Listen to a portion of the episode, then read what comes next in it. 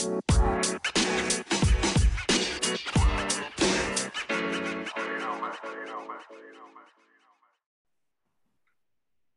meeting is being recorded.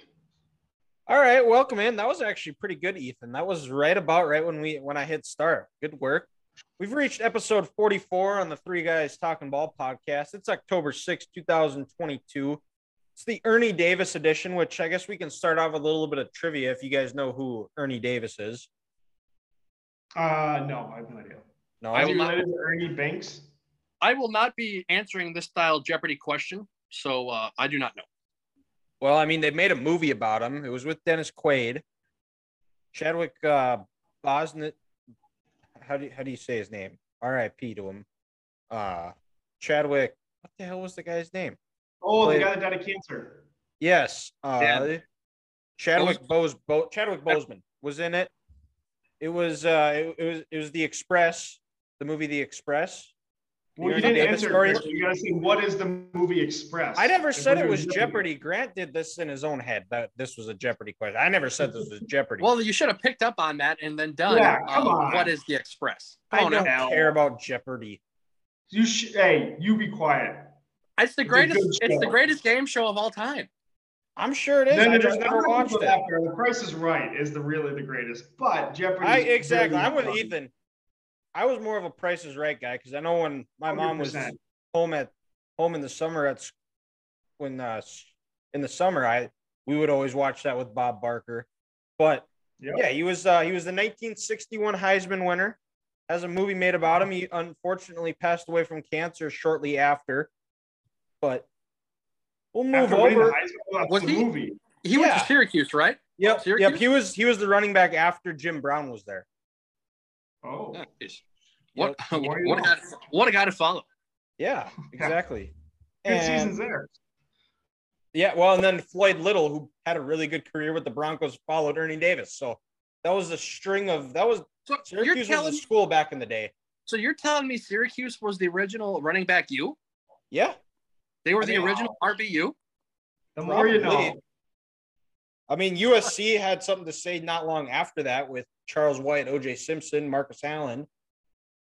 But you know that's the But they're second. not the original. They're not the original. No. The original Yeah, is um the uh the Orangemen in Yeah. up greater greater New York, which Gosh, that's incredible. that's if you don't know now you know. yeah. It's not only one of the best journalism schools in the country; it also is the original RBU. So That's a fun fact Friday on a Thursday, folks. What else could you ask? Yes. exactly, Yeah. that's where I need the the NBC. The more you know. Well, and then what? And speaking of NBC, Tirico went to Syracuse as well. Yep. Fun fact. There's a lot of Very well, big a lot of good journalists that went. Yeah. Yeah. Went to What is it? that Northwestern top two. Hey, that that Northwestern. Yep, Yep. Yep. but Missouri's really good too. okay. I did not know about Missouri, so that's that's Yeah. that's another fun fact. Thank you, Ethan. Well, one of uh recurring guests, one of his when I was doing the Big Sticks game, and Nate was with the Fremont Moo, his partner when I was calling games, actually was a Missouri alum as well. So makes sense, I guess. And we'll move over. We'll actually uh, start talking some recapping some games, previewing the upcoming week. Michigan took care of Iowa. Grant's not honoring the bet. The Gophers laid an egg against Purdue. NDSU There was no took care of bet. Youngstown. There There was, was a a bet. bet. You just didn't want to do it. I did not Yeah. do. I did not do the bet. There was no bet. You were be- just a Debbie Downer and didn't Yeah. participate. That's there's two Yeah. different things here. It's cool. It's because I knew what was going to happen. So why would I waste my time with a bet? I knew I was going to lose. Because it's the part of the Fair fun. weather fan. Fair weather. You weather know you're gonna lose in the gamble fair too, weather we still fan. I'm I'm fine. You know what? I'm fine being a fair weather fan. Who gives a shit? That's what I say. the Vikings played for the Queen's honor and honored her with a win. Cowboys are three and one. Chiefs are also three and one, but we'll go back. We'll start with the uh, rivalry game on the podcast of the week. Michigan took care of Iowa 27 14. JJ McCarthy played. I think this might have been his best game so far. Uh, stat wise, probably wouldn't say that. He was 18 to 24, 155 yards, one TD, no turnovers, which is huge. He missed on a couple of deep balls, but that's okay. Get him out of the way now because you're going to need him down the line. He didn't push He did. He took his shots. He was. They were smart with the shots they took. They just got to hit them. This game played out about how I think Grant and I discussed how it was going to go, where Iowa was going to hang in there for a while, and they did. They made it interesting in the fourth quarter, and then the Brian Fer- the electric combination of Brian Ferentz and Spencer Petras showed up by uh, throwing a one yard route on a fourth and two to an All American tight end who is one of Iowa's best playmakers. Blake Corum, another solid game, 29 rushes, 133 yards, a touchdown. Defense, the pass rush continues to improve and progress week by week, which is happy. And now Jim Harbaugh has officially won at every stadium in the Big Ten. As then as a player and a coach, I should clarify. He's he's got one one on one left to to uh, check a box on, which hopefully we'll be able to do this year, or he will be able to. Not me. I don't play for Michigan. But this game, I, I felt like this was a 10 yard game where the most important thing is just get 10 yards every play. Just move the sticks, keep keep leaning on that Iowa defense. And that, that's exactly what they, they did. And the, and the I felt really good. I didn't really sweat the rest of the game until after after sweat after that first drive. I felt Michigan was like, okay, these guys are prepared. After it, it was as beautiful as a script you could have written up with ended in a reverse to Ronnie Bell on a touchdown. So you, you were actually nervous a little bit in that game because I was No. not. No, they- I- or yeah, because there was. I said going going into the game, oh going yeah, into the game, I because Kinnick, Magic, top five teams go to die. It's all true. It wasn't dark though. It wasn't dark. that's the that's the thing. Top if if it was dark, then that place is different. Trust when me. it's during the See. day, it's it's not the same. As soon as the, as soon as you turn those lights on, it gets dark in that stadium. That's when things get weird. Like last Weird year, last year at the Penn State game. As soon as it got dark a little bit, Jack Campbell hit Sean Clifford, and that game flipped. As soon as it got dark. Um, but now, Dylan, I I didn't have much hope going into this game, and after the first drive, I pretty much gave up. I'm not gonna lie, because Michigan goes down, they do what they're supposed to do. They don't turn it over, methodical. That's what I was gonna give you. That's what they took. And then Iowa comes out with a three and out, and you were like, "There, there's no way they can come back. It's just, it's just not possible. It's not the cards." So, you know, like like we talked about last week, I was going to let you take things step by step. You know, they're never going to overwhelm teams by yards per game. It'll just be the points that are the difference. And you know, Iowa just couldn't win on first down for the defense's sake, and it was always you know second five, second and four. And then in return, Iowa's offense couldn't win on first down. And if they did, there was a penalty that brought it back. Um, Michigan or Ohio State's offense is going to struggle with first and 20. Um, what's Iowa's offense going to do at first and 20? Give up? Heis, Heis, Heisman Trophy candidate to Tory Taylor out. But, you know, you can't twenty. at, at that at that point, you can't even you can't even get a, two, a first down or, or two to try to move the drive a little bit. You know, Urban Meyer said this in the pregame show, which was I thought genius here. When he coached Florida, one of his first teams, they had a great defense and a horrible offense. But all his offenses need to do was get two first downs. If you can get 20, 20 yards on first downs and then maybe another seven if you have to punt, at least make the team go, you know, 85, 90, 80 yards. Iowa's offense couldn't do that, and they couldn't make it a Tory Taylor game. And like I said, you know, I, I didn't have much hope after that first drive, seeing Michigan go down like that, and Iowa's offense three and out. It was more or less just the inevitable. So there was no no reason to think, hey, you know, they'll pull this out. And you know, the fourth after the fourth and two play, you're like, yep, this game's over. Let's turn it off.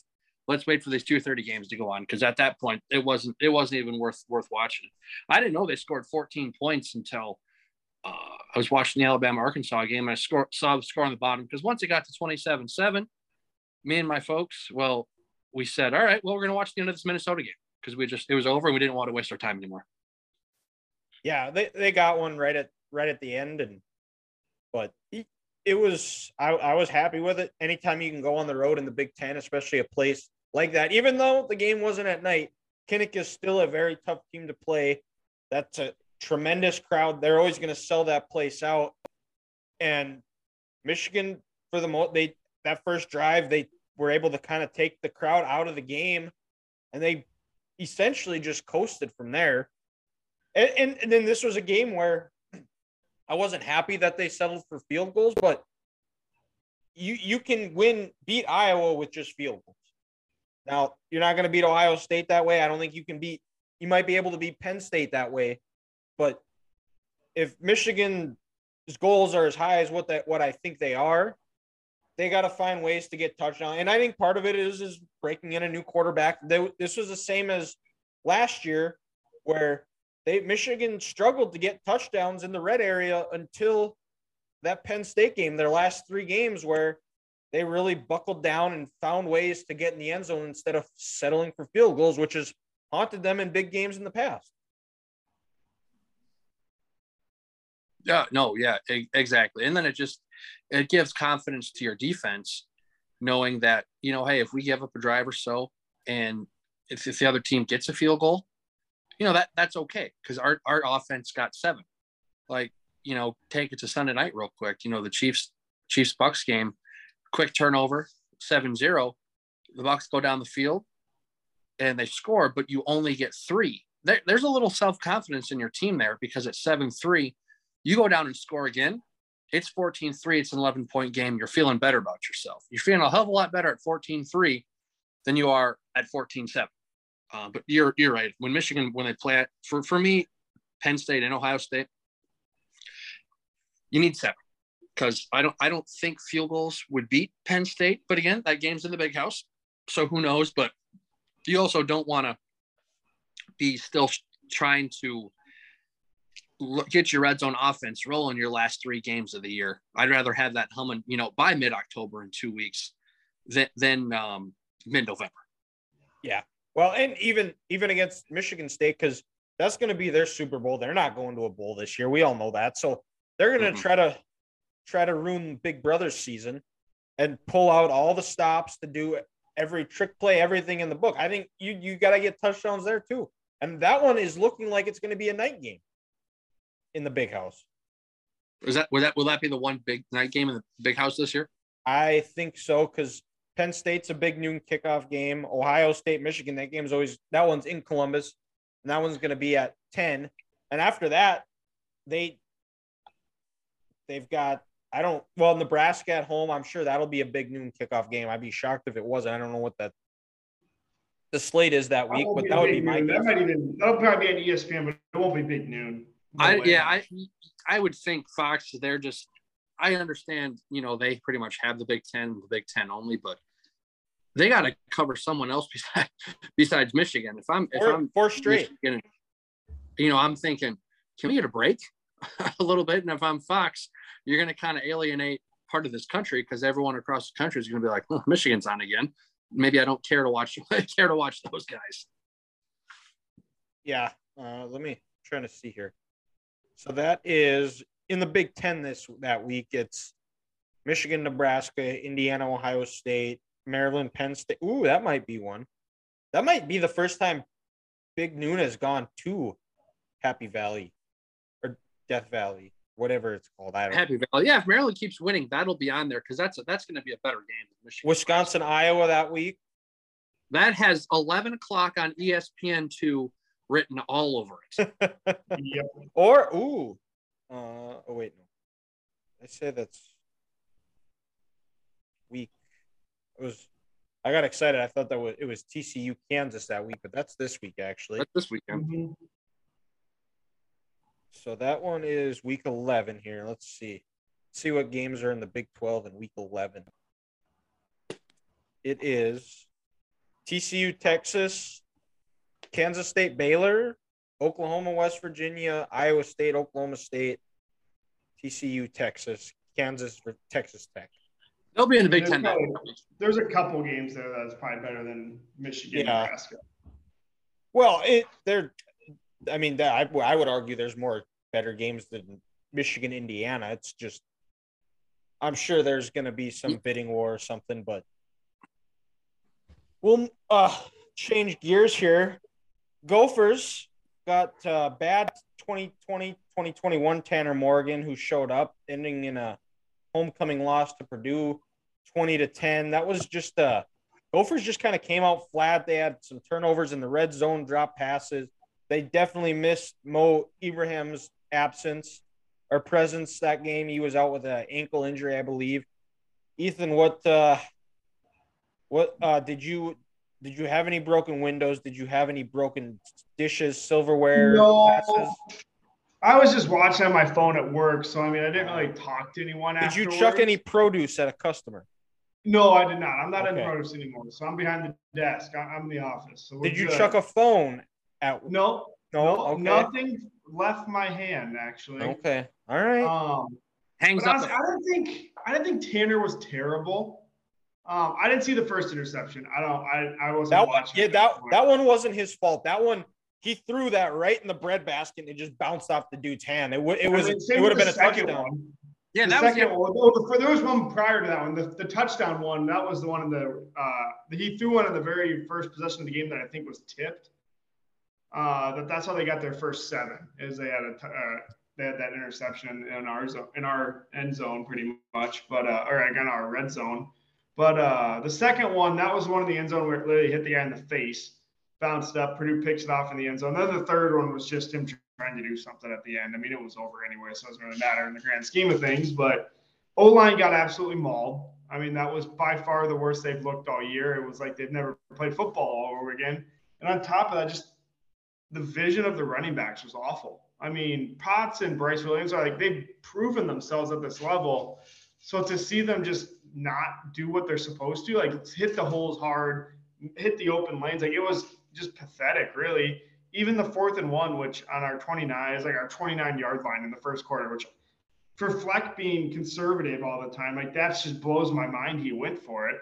Um, Cole Kramer, the quarterback on the short and the short one, he had probably 60, 70 yard run for a touchdown if he goes just one five feet to the left. There was no one there. He runs right up the middle, right at the guy. So it's just like they just weren't actually like I don't know if they were like you said weren't focused or something, but they were just not there on Saturday, which is really disappointing considering they had so much to play for us on that day. Yeah, well, they made, made us look like a bunch of idiots. We're saying they're going to be undefeated going into the whiteout at Penn State, but I know and they, let us down. That Laying an egg seems doesn't explain it. Like this that uh, was just pathetic. This seems like that one Big Ten game that Minnesota where they that signature PJ Fleck game where they have where they've where you've seen it in non-conference games, and Mhm. this time it came back to bite them in the butt against No, a Purdue team, which I think Purdue is is a good team, but they're not as good as Minnesota, especially no, they're home. not. They're not. Like I mean, we, we dropped the touchdown. We missed a 30 yard field goal.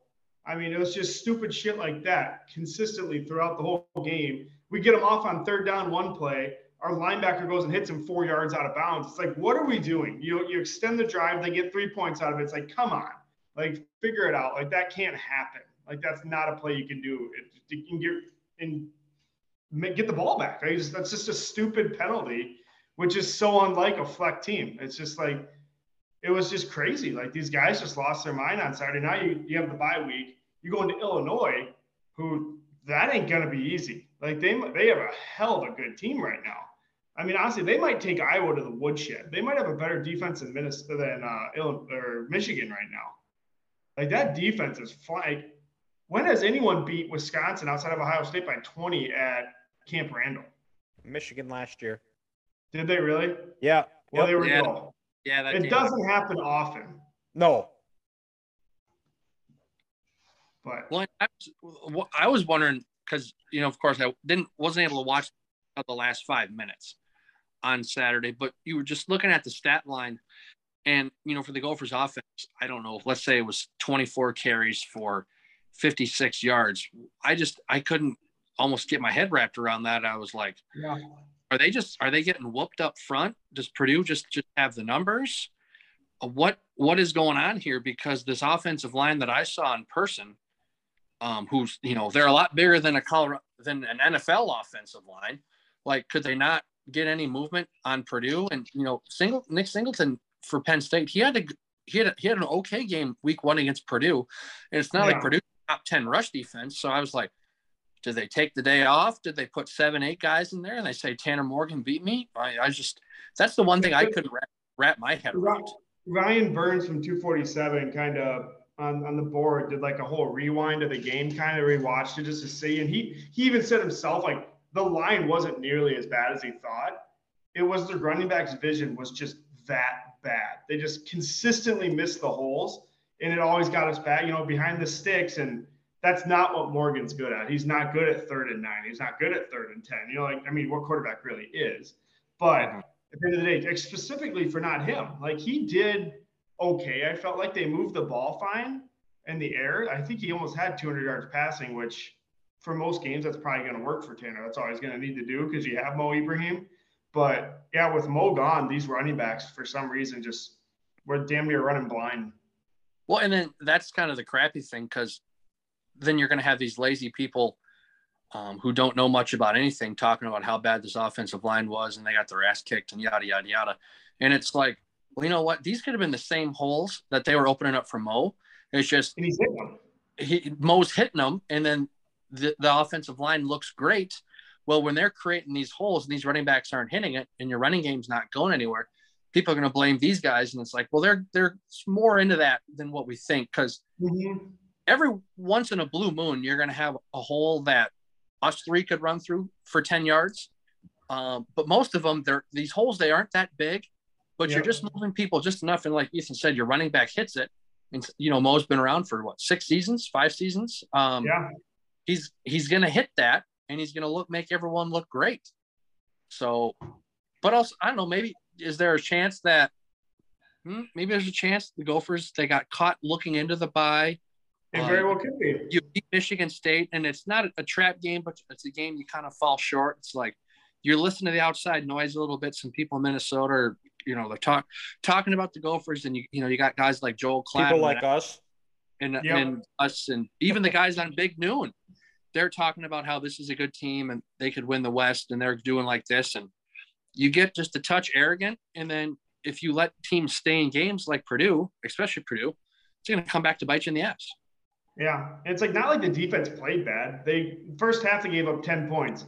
Both those points came on the first two drives of the half when both started with inside inside of the Gophers thirty. Like, yeah, you're gonna give up points at that point. Like it's gonna happen. They went seven straight possessions between the second quarter and the third quarter with no points given up. The Gophers got one touchdown out of out of those like back on getting the ball back. So, like that's how long the defense was on the field. Like, yes, they're gonna let a couple runs bust them in the fourth to really put the game away. Like that's just how it is. They've been on the field And that's so what many damn. that's what happened. That's exactly what yeah, happened. that's is exactly what happened. Yeah. They were just gassed because Purdue scored on that long. I think it was a screen pass, and they it was like they it just was a tackle. They were 60 yard so run and they set it up to like the Yeah. two, and then Yep. they punched it in. Yeah. Yeah. Well, and then also, you know, like we said last week, uh, before last week's game, I don't think the Gophers defense has played 200 snaps on the season. No. Well, you're finally out there on a Big Ten game. It's homecoming. You're going to have a little more juice before the game. When you're out there and your body's not conditioned to go that long, you're eventually going to slow down, and you're not going to be able to play just because you're tired. Um, Yeah. that that's that's not their fault. The only way to get in a football shape is to play football, and they haven't played a lot because they were smashing teams. So they just, you know, kind of got caught with their conditioning last week too, towards the end. Yeah, and the offense has to do something with those six, seven possessions you're stopping them on. Like you can't just give the ball right back. You need to take it. You need to score. You need to put the game away, and that's what the defense gave you the opportunity to, and you just didn't do it. Well, and like what Dylan said, when you're playing Purdue, if you're if you're the Gophers, field goals beats Purdue, Yep. or just you know go down and and like what Urban Meyer said, like what I said, get two or three first downs, and if you have to punt, make Purdue go 80 yards and give your defense Mm-hmm. one some time to catch their breath, and let Joe Rossi make some maybe make some adjustments to get a turnover and get the ball back. Yeah. Yeah. and Brutal day. It was it, it was a brutal day for the Gophers. They got a bye week this week. Hopefully, they can adjust, get a little healthier, and become ready for the Illini next week. A team that uh, they have on the the Gophers have for a revenge tour. But we'll Yeah. move over to the east, to the west a little bit, where NDSU did celebrate a homecoming win. They beat Youngstown State 27-14. That was a was a very workmanlike win for the Bison. It was there was nothing flashy special. It was just kind of a grinded out game. They didn't there were, weren't a lot of explosive there was no explosive touchdowns. It was a lot of drive down, drive you know, take a couple of shots. They were led by Hunter Luepke who continues his strong Walter Payton campaign.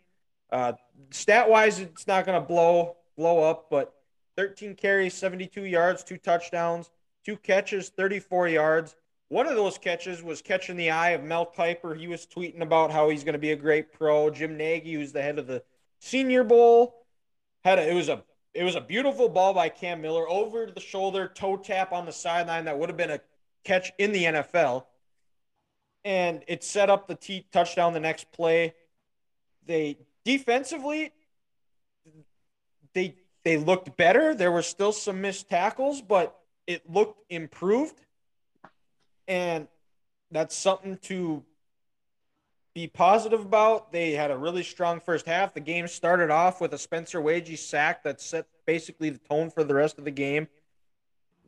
Penalties, another area of concern we've talked about. They there weren't as many mental mistakes by the by that I mean the false starts, the offsides, illegal motions, things like that the the defensive holding, pass interference, those are going to happen. It's just part of football.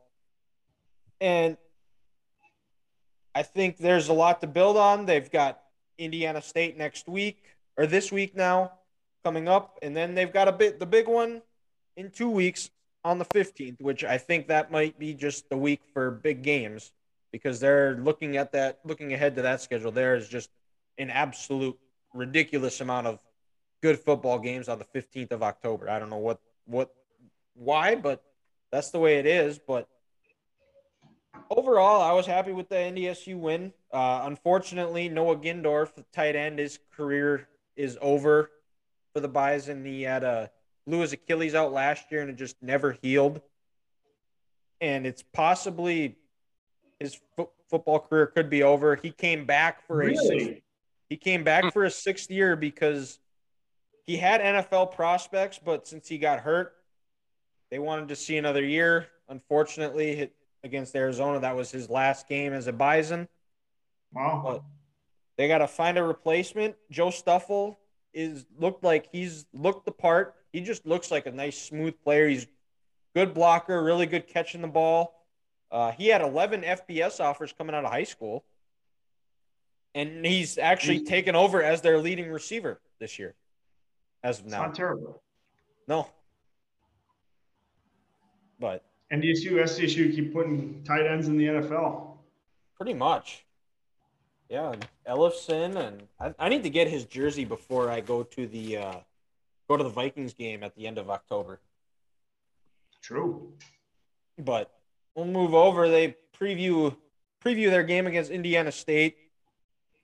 They're 26 and a half point favorites against the Sycamores. They go out to uh, Paradise, which is Terra Terre Haute, Terre Indiana. Haute.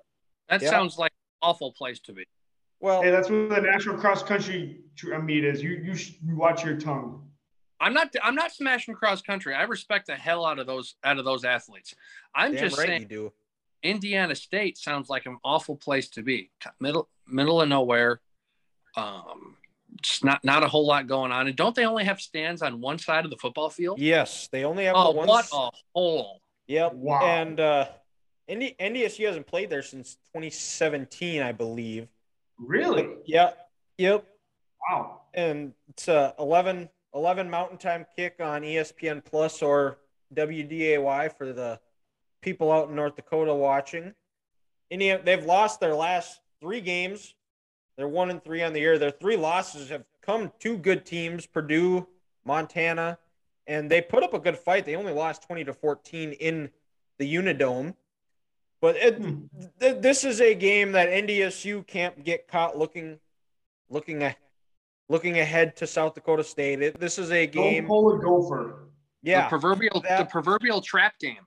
and Yep. it- oh, it, it's the perfect trap game because, like Grant said, they got stands on one side. There's not a strong fan base there. That's a basketball school. That's where Larry Bird went. For those of you, I, I I'm hoping you guys knew that. We did. All right. Good job. And it just bring they have to bring the own their own energy. Can't just that's a game where you jump on them early and just get in, get out. Hopefully, this is a game where they can work, uh, try to get the receivers involved more, where they still just receivers just seem to not be able to get open. There still hasn't been a guy that has really emerged as the guy on that receiving core. Like I said, Joe Stoffel is their leading receiver as a tight end and good player, but you need you need that receiving core to step up. Another thing defensively for the Bison is that they might be seeing a QB change. Uh, Gavin Screws is their starter for the year. He was a transfer from Colorado State, I believe, and he hasn't been good. He's got one touchdown and five interceptions on the year. So this is a this is the, the ideal trap game as perfect of a script as you could write it up for Indiana State. So Bison got to come ready to play and take care of them early and get in, get out, get out of there healthy, fly back to Fargo and get ready for the Jacks. Show up, That'll dominate, fun go home. game. Yes, just like what Dan Gable says: show up, dominate, and go home. Yep. indeed. So be keeping an eye on that game for sure. And then we'll move over to the NFL now. Recapping is it yeah, it is. It was week four. Vikings. four. 28-25 win in Queen Elizabeth's honor. You know, Ethan said early on last week's podcast that they would have won more if she was dead, but the numbers suggest otherwise. Vikings, the first time they went to England, they beat the Steelers 34 27. And then in 2017, when they played the Browns, they won 33 16. This was 28 25. We're not going to hold that too much against them. That was a, a very early morning for me to wake up to at 7:30 Mountain Time. But Vikings, their their red zone offense needs some work. They for the defense looked really good, forced three turnovers, but they were only able to score one touchdown out of that. Or they, they were like two for five in the red zone. The special teams showed up. They ran a fake punt that extended a drive. Greg Joseph kicks the game game winning field goal. Fake And punt. five, five total field goals. Yeah, Yeah. And, and five total field goals. Jalen Reagor is looking really good on punt return. JJ J, Justin Jefferson, beast. That's all I all you got to say. Adam Thielen is looking to get more involved. Do You see a little bit more of Cook and Madison being more involved in the game. They haven't. They've looked a little bit to go to the run game more, which we've talked about. They need to do. But big concern with the Vikings this game was their lack of pass rush, especially after Z- Za'Darius Smith went out. Andy Dal- Dalton had all the time in the world to find guys, and that's kind of what kept the Saints in the game. And then, what's his name? Uh, Wil Lutz did his best uh, Cody Double Park- doink. yeah, Cody Parkey impersonation. Is yeah, it was Cody Parkey, right? Yeah, yeah, the Bears guy. Yeah. and uh, went went double doink. But so obviously we've talked about it. The Vikings, they're three and one is three and one. I there were a couple of Vikings fans that I talked to that were not happy about the way they won, but it's hard to win at any level, especially in the NFL. So the Vikings have to be happy. Three and one. They got a bye week this week, just Nope. like the Gophers. No, Nope. Yeah. I thought it was. No, they don't. They, no, they play the Bears at home. They No, they they won. didn't want their bye this early, so they chose to play the Bears. And honestly, I think Oh. they have one more after that than the The bye. Bears, and then at Miami, bye Yeah. week Dolphins. Yep, they didn't want their bye this early. Then the NFL tried to do it, but Logan told me the Vikings said no. Because Oh, yeah, wow. because you know the Vikings they didn't right. want, they didn't want to have to play four games and then have to play 13 in a row. Yeah, Third- well, that makes uh, sense. I don't know how I missed that too. I was remember because remember a couple years ago when the Niners went to the Super Bowl in 2019, they started off 3 and 0, they had a week 4 bu- excuse me, week 4 bye. They then had to play 13 weeks in a row. And that's when the The- playoffs. that was oh yep but that, so week 17 that was when they played the seahawks um and there was that crazy sunday night finish where they were you know a foot, the seahawks were a foot away from winning the west Yep. well injuries crept up on the niners that year because they played 13 games in a row so they almost they almost lost the division uh, because of that and i think um, you know, Kwesi was part of the, the 49ers organiza- organization that year. Yeah. Um, and at KOC, they probably went to the NFL and said, "Hey, this is this is ridiculous. We you talk about player safety, um, but we're going to play 13 games in a row for these guys. It's it's not fair. At least give us six games, um, and then have the bye. So it was nice for the NFL to do that for them. Yeah. Well, I that baffles me. I don't know how I missed over that because when I was getting ready, I was looking, and usually the Vikings and Cowboys are at the top of my list for NFL, and I somehow just skipped over it. But Well, we're playing the Bears, so The I mean, Bears. Kind of, you probably The just Bears. looked at it like that. Same. So. same thing now. Now and Yeah. now that we say that, with the the the, Vi- the Vikings are going to go laying absolute, actually just they're just Gonna- shit the bed and Justin lose. Fields. Justin Justin Fields, Fields, is, is going to look like Ohio State Justin Fields. Let's like- not. But we'll, we'll we'll we'll discuss this a little bit later in the show. But but the a win is a win, and that's especially going overseas, playing in a completely different time zone. You're six out, six seven hours, eight. I don't know. Oh, completely different time zone. I believe they only went over there on Thursday. They didn't go there the whole week. Correct. correct. They, yeah, it's either Wednesday or Thursday they flew. I think they remember left- which one. Left Minneapolis Thursday afternoon, and then would have got to London like Tuesday morning or Jesus Friday morning. It's a long flight. Um, and what's interesting, you know, there's been discussions on how NFL teams do this. Um, do that? Do you get the game plan here in the states and then and fly over? Do you fly over and spend the whole week in London? And nobody, nobody, nobody has the answer to that. But the Packers are the Packers are doing this week uh, what the Vikings did last Yeah. week. Even Thursday afternoon, getting to London, then you know, fast forward Friday morning. okay.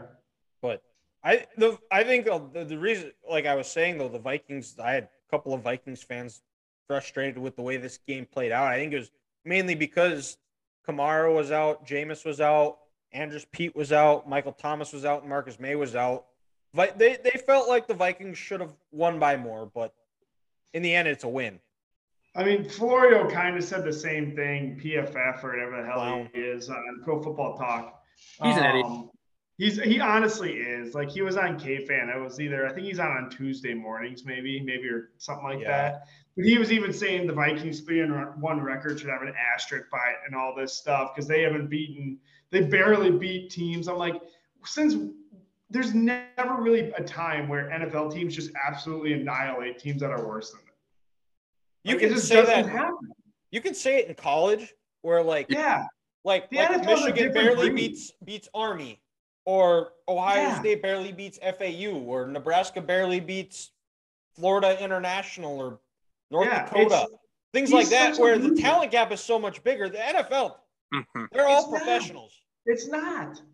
Like, and it's like cool. They beat a Lions team that's absolutely might be the most improved team in the, in, in the freaking league. Like That's- they are, Best offense in the Freaking good. NFL right now. The NFL. they're good. And honestly, you can say Dalton started how many seasons in the NFL? He's not going to get blown out. He knows how to keep the score score close. He knows how to put drives together. Like he's been in the league for almost a decade. Yeah, Like, he's these guys are still good, And, and the, the Saints are have a really good coaching staff as well. and they have a great defense. they have a great defense. Like piss off, Florio. Go go shove something up the Bears fans' asses. They're the ones that suck in the division. Somehow they're almost three and one. That's an asterisk if I've ever seen one. Well, with Florio, it's weird because him and PA they have some sort of weird rivalry. Um, yeah. Isn't and Florio, Florio Florio's a Vikings fan too, isn't he? Uh, he's I don't know. I think He, he says he is, but he disagrees with PA all the time. I thought he was a Steelers fan because he lives in West Virginia.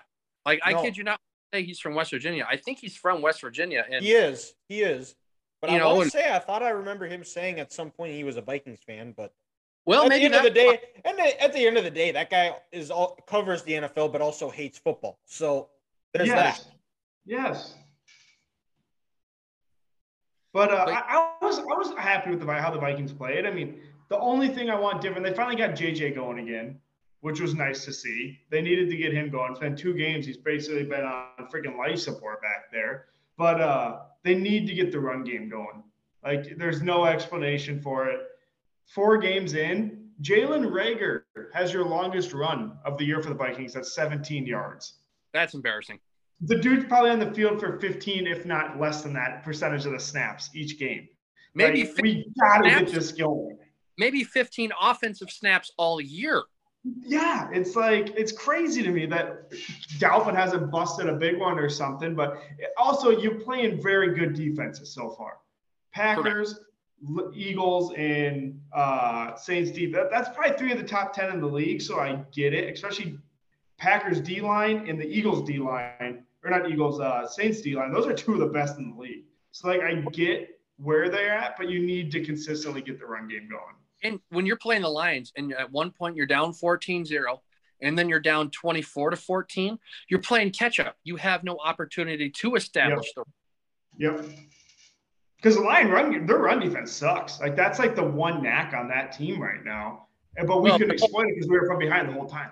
Yeah, and their whole their whole defense is awful. I mean, they have the worst defense in the NFL in terms of points and the best offense. That's just that's just crazy. Yeah. They've they've scored Yeah. the most points in the NFL, and they're one and one and three.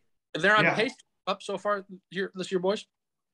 599 points, Yeah. which would be the most in NFL history. And I, I sat and I back and I thought, well, there's got to be some sort of asterisk next to that because they're playing 17 games. No, the other team, the other worst defense of all time besides them on a 16 game schedule, only gave up 531 points.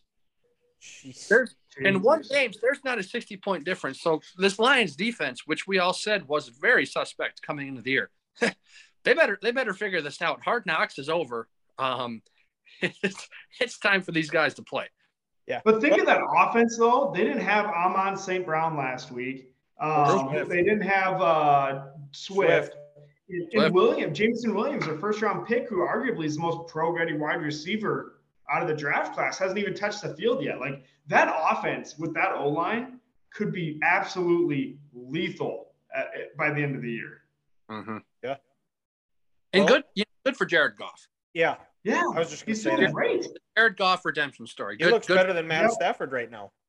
Literally, Stafford Well- looks like well, shit. Well, Jared Goff has someone who's protecting him. Matt Stafford's He running no for line. This But also, guys, let's put this Lions offense up against the two best defenses in the NFL in four weeks in the Bills and 49ers. I think it would look a little different. I'm not saying it would be a lot better, but the Bills and 49ers are going to do that to teams. He, he would not be sacked seven times. I will give him that. He might not score 30 points, but he wouldn't get sacked seven times. Correct. But so I have a I have an update on the uh the uh, question if Florio is a Vikings fan or not. Uh, I, I I'm getting my sources from Reddit, so make of it what you will.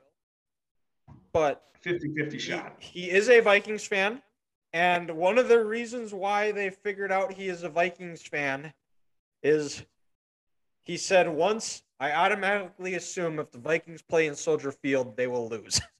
I mean, it's totally fair. Valid point. And, and on, Wiki- and on in Wi- there if you're Wikipedia, it did say he was a Vikings fan and a former lawyer.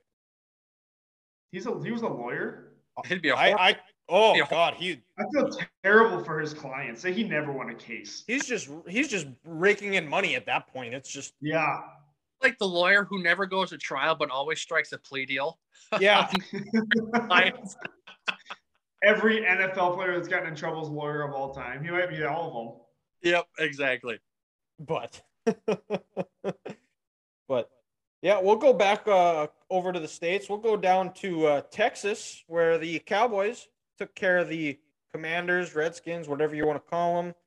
25 of them. They're 10. Redskins. We call Red- teams by their real names here, just like the Indians just won the division. Redskins forever. Yeah, and uh, I got some breaking news here. It looks Sue like the, uh, shit still. The the protester tackled by Rams Bobby Wagner after running on the field files a police report against Wagner. Yeah, he, he's saying it was obvious assault. Ugh. Where's Adam Schefter tweet? No, it's not only assault if Adam Schefter tweets assault. Uh, thank you, Myles Garrett, for that. but uh, Carson Wentz was assaulted by the Cowboys defensive line all game. The Redskins offensive line had no interest in protecting him or anybody. He was running for his life all day, continued on that best defense in the NFL. They were just in his face. It forced Wentz into some early throws. There were a couple of times where he had guys open. I can remember late in the game on a fourth and one where he had Terry McLaurin open and ended up throwing it deep to Dotson, where he was covered by Trevon Diggs, who had re- another really good game. I think he is growing up. I think he's learning to take his spots a little bit more. I think he's still he still has that aggressive side to him, but there's times where in his rookie and second year where he would have gone for picks, but this year he's learned to bat it away where there was that fourth on that fourth down on the corner route where they were throwing it to Dotson. And I think last year he definitely would have gone for a pick, probably would have missed it, and it would have been a touchdown. This year, knocks it away. They got the ball. I think that you're seeing some maturity there, which is huge. And Well, then on and the let, let's not forget Trevon Diggs. He's a former wide receiver at Alabama. He still Mm. has that dog in him where he wants to attack the ball. He thinks that's his ball to catch. So he's still learning the nuances of playing defensive back here a little bit. Well, and then the, the interception, you you saw it on the interception where he basically just turned into the receiver and Mhm. caught it. And then on the offensive I, mean, side, I I get we're a pro Bison podcast here, but Carson Wentz really sucks. He's awful. he's not good. He also terrible. he also doesn't have an offensive line that wants to protect him, and I think that's just messes with him where he's he he, just doesn't keep his eyes downfield very well because he's always looking for the next guy coming in, which is affecting him where he isn't seeing the field the whole field. Which that's something that you need to work on as a quarterback is you need to be when guys are coming in your face, you have to find a way to keep your eyes downfield, and which Cooper Rush has done a great job of. When he's been rushed, he's been able to step up in the pocket and move around effect- effectively to where keep his eyes downfield and find an open receiver, throw it away, or run, take off and run for it. I just think though, with with, Carson, take away that 2017 year in Philadelphia, the years of abuse that he's taken, the amount of sacks that he's taken, there's almost some irreversible damage, damages oh, Yes. that, that have been done to him where you're you're you're seeing people in your sleep now. Um, you know, he his depth perception could be off too. He could see a defender in front of him that's three yards away, and he thinks, "Oh shoot, this guy's going to be here in a second or a half a second. I got to get rid of this." I think just years and years of this abuse almost takes um, your eye discipline away, like you're saying, Dylan, and it's just you're you're worried where that next hit's coming from, and you almost can't come back from it. Yeah. Yeah. Well, it, it, it- it's hard when you guys get, have guys coming in your face all game long. Mhm. the uh, we'll move over to the offense. And michael gallup came back scored a touchdown. He was a big part of the game plan a lot more than i thought. He only had two catches 24 yards but had that nice touchdown in the end zone. Noah brown and with him back still have CeeDee lamb who had a really nice game six six catches 97 yards touchdown. And then noah brown is looking like emerging as that Cedric Wilson, that legit number three receiver, which I I've talked about that they really needed this year, and he looks the part. They've got a re- couple of good tight ends in Dalton Schultz. Jake Ferguson is looking, the rookie out of Wisconsin is looking really good, and the and uh, you you have to give credit. And I there's been no secret how I am not a big fan of Kellen Moore or Mike McCarthy, but they've had really good game plans these last three weeks without Dak. And I hope it continues because they're going into the teeth of their schedule right now with the Rams this week, the Eagles next week. Mm-hmm. So there's a possibility Dak will be back, but we'll talk about that later in the show. But and then Brett Maher went four for four kicking, and he looks. I, I don't want to say I'm buying back into the Brett Maher hype, but right now, he looks really good. Like I'm not. He doesn't look like he like some of those kicks at the end of his Cowboys tenure where like the, the 30 25 yarders that were just hanging on he's kicking those with confidence and those are going straight through Well, yeah, and your point, you you know, kicking is almost a lot like playing your golf game. When you're on, you're on, and and nothing can go wrong. You know you're going to shoot this right through the goalpost. You know you're going to put it into the fairway.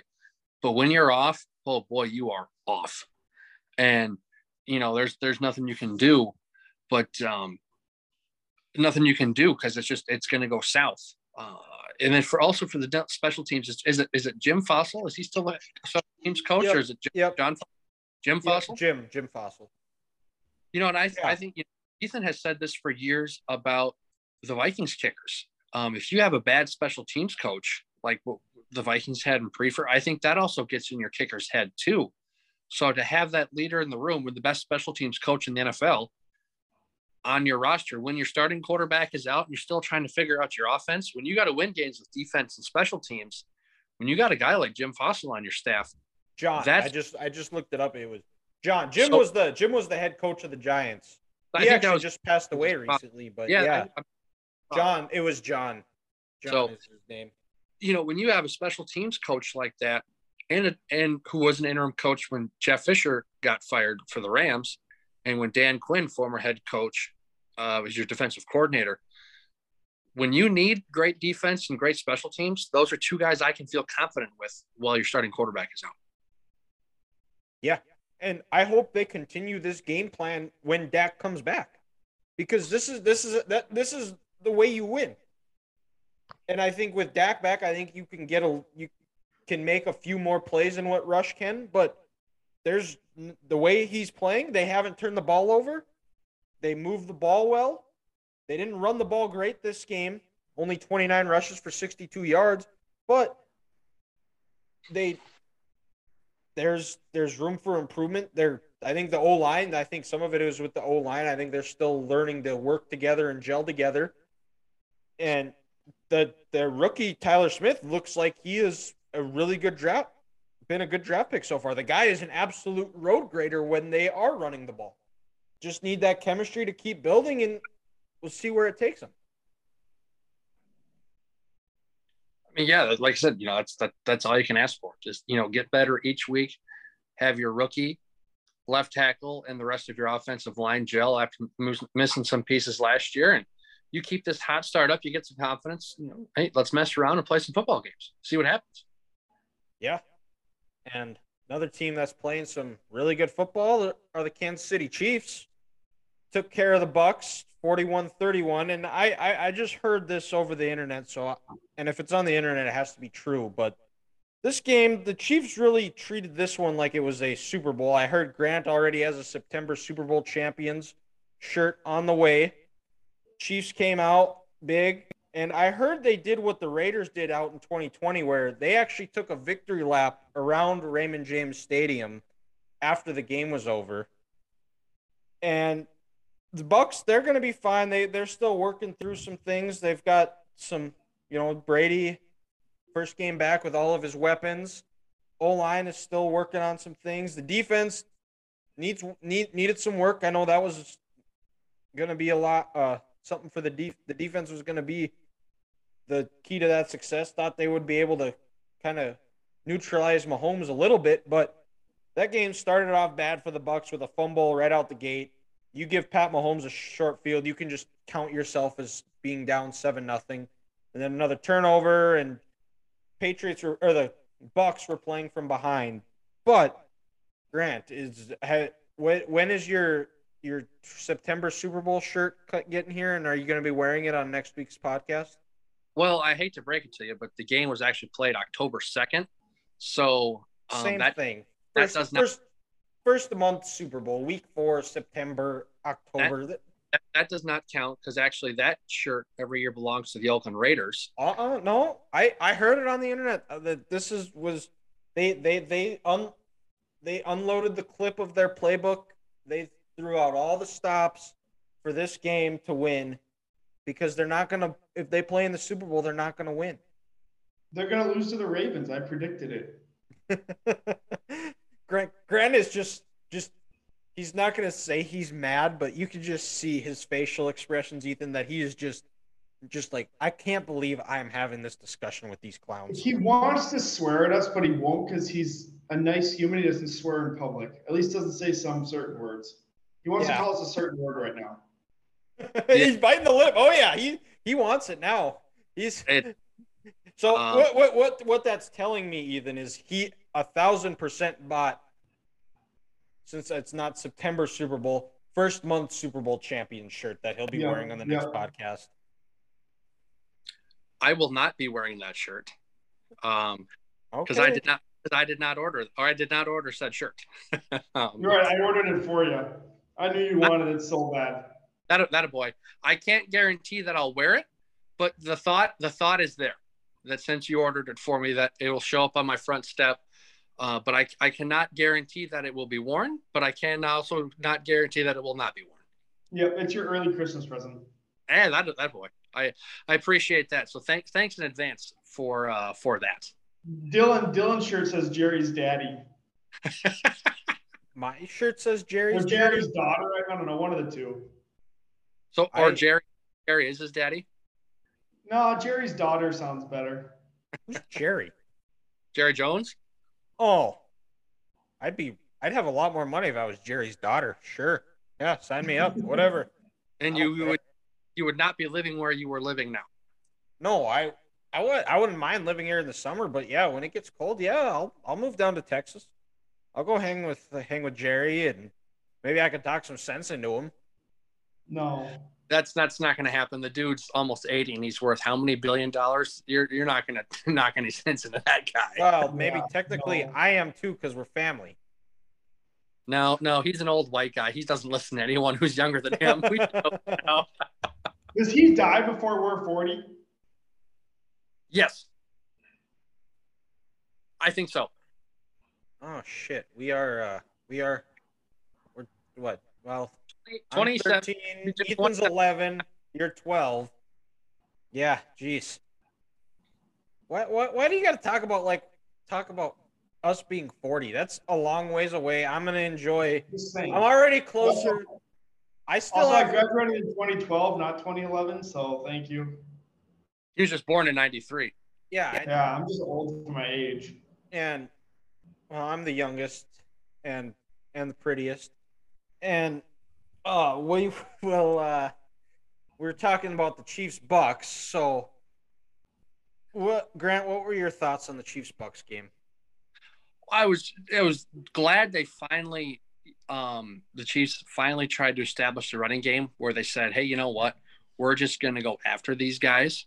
Like what I said last week, um Andy needs to stop doing these RPOs and just have these designed run plays.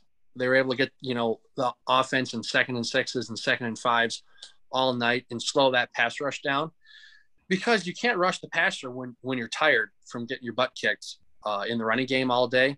And then also when you look at that, these two running backs, Clyde Edwards-Helaire and Isaiah Pacheco, competing not only against the Bucks defense and trying to rip their heads off, but competing against each other. Collinsworth said that in the broadcast where, you know, Clyde, Clyde would have a nice run for seven, eight yards. Then later that drive, Pacheco would come in and they, they were battling each other. So it was nice to see that friendly competition between the two guys. And Andy getting this running game going by saying, you know what, we're going to design these plays. We're going to pull a couple backside, the backside guard, backside tackle, and we're going to try to go at this Bucks defense. So I hope they do that going forward because if they do that going forward, and you're able to consistently run the ball like this, with Mahomes and Kelsey and Andy drawing up these plays, um, this offense would be hard to stop. You'll be, able, you'll be able to win a lot of football games playing like that. Yeah, well, well, and you you talked about it. I I clipped a reel about it for our Instagram page, which everybody should go follow, 3GTB podcast. And they yeah, they they looked comfortable. The line looked really good and anytime where the Bucks would try to make a comeback, the Chiefs deliver a knockout punch. Yeah, they never never got it back to within that one possession game after it was seven to three. When it was 14-3 Chiefs, it was always a two possession game from that. And you know, when you're playing a team like the Bucks with Tom Brady at the quarterback spot, you're not going to get stops, but you need to kick, you know, make them kick one or two field goals and then have a couple turnovers. And and that's that's what they did. all night. And also, it was nice to see on the offensive end, Juju Smith Schuster getting a lot more comfortable. MVS had a couple nice passes and a couple drops, which has plagued him since his Green Bay days. But again, you get this running game going, you get Pacheco, let the offensive line go forward. These receivers and Mahomes will get more chemistry. It could be a hard offense to stop. You're going to win a lot of football games with that. Pacheco's freaking good. Yeah. He's shifty. He's hard to tackle. And, you know, he's got such a low center of gravity. There was multiple times where you you'd have guys like Devin White or Lavonte David who could not bring them him down by themselves. They you needed two Yeah. or three. And even then he kept driving and he kept plowing. Um, and it just it, it looked like they took to this Bucks defense and they were not ready to get hit in the teeth the way they were. The way that they did. Yeah, and it Bucks. It was obviously a tough week for them with the hurricane being relocated and everything. But and then Mahomes and between that and then Mahomes making the plays he made, some of the just the absolute acrobatic circus plays. It it, it was going to be an uphill battle from the Bucks for the Bucks entirely. And Grant, you're probably just a little bit disappointed that you weren't able to go. Yeah, for sure. I you know it, it sucks because you watch the game hindsight twenty twenty. You know, to you would have been able to go down and see that in person. It would have been it would have been great. It would have been you know a hell of a lot of fun. Uh, but you just you don't know with situations like that. And it was nice, you know, my buddy Caleb, he was able to go. His brother took my ticket, so at least two people were able to enjoy the game. Um, after you know what was a long week for the people of Southwest Florida, you know, and have a good time, and then just see the show that both of these teams put on. Sure. And Chiefs got a got another big one next week, which we'll get into in a little bit here, but we'll go we'll shift back to the college game. Michigan takes on Indiana. It's like we talked about the big noon kickoff game of the week, 10 a.m. Mountain Time on Fox. They're uh, Michigan's a 22 point favorite, road favorite there. They're Indiana coming off a loss against to Nebraska in Lincoln, which I didn't know this at the time, but they are they're three and two now. I, I thought for sure that might be the most quiet quiet three and two record out of anybody. Who? But Indiana, they're three and two now. Or yeah, Oh. three and two. And I I'm not sure how much they played. I know they're pretty well they're pretty beat up. They've got some injuries going on. Uh They Their defense- shit kicked out by Cincinnati. That's Yep. what, that's yep. Yep. Exactly. And and the, Michigan needs to take advantage of the uh, Indiana defense that ranks in the bottom bottom ha- in the way bottom half like in the oh I think they're almost cellar dwellers. They probably are in a couple of categories for for their defense. And then as far as on the defensive side goes for Michigan, they got to build another build upon another strong week on their D line against the Indiana O line that's just not good. I think Tom Allen's good days could be numbered as the Indiana head coach. I think that 2020 season was lightning in a bottle. It was just one of them weird years. They don't have the quarterback that they had with Michael Penix. And the other thing that I would really like to see out of Michigan in this game is I want to see them try to get more out of Donovan Edwards and CJ Stokes, try to get both of them more involved in the run game because you can't continue this trend with Corum of going 33 and 29 carries. I think you need to start getting those other guys more touches, more involved, getting them more game reps because down the season they're going to be needed. And Edwards, he missed the two previous games. He played against Iowa. He was out with an injury, so hopefully they and he played well against Iowa too, I thought, but try to get him some more reps, get him more involved in the running and passing game because he's really good catching the ball out of the backfield. And that's kind of what I hope with Michigan. Hopefully, a potentially a trap game. Hopefully, they're not looking ahead to Penn State because going to Indiana, that is also a similar to what Indiana NDSU has with Indiana State. That is a game where it's you got to bring your own energy, you got to bring your bring your own juice because Indiana, as much as we've dogged the, I've dogged them talk as talking points. they're they're a good enough team that if you let them hang around, they're going to make things interesting and make you sweat it out. When has has Michigan struggled in with games in Indiana of recent recent Uh, years? So 2020 they they lost to them in Bloomington, and then the year before that in 2019, it was close for like a quarter and a half, and then it was, I think it was tied 14-14, and then Michigan outscored them, and final score ended up being like 45-14. But in 17, and every year it seems like anytime Michigan and Indiana plays, Indiana gives Michigan their best shot it's always just an ugly, rough and tough, just kind of a battle of a game where Michigan kind of ends up playing down to the level of Indiana's level, and that's what always makes the game interesting. In 2017, when they played, that game went into overtime and Michigan won, and then 15 that was a double overtime thriller. It was Michigan won like 52 to 45 or something like that and uh, even when they even when Indiana travels to Michigan Stadium, it always seems like it is game is closer than what it should be. Mhm. But it if Michigan comes out and plays the way they're capable of, I don't see this game being close. No, yeah, yeah, you're right. They really, really should just mop the mop the floor with these guys, because you know Indiana, they're just not on the same talent level as Michigan. And you know, after last week having a good week of practice, probably going into Kinnick and shutting those those fans up, there's no reason they shouldn't do that two weeks in a row. Yeah.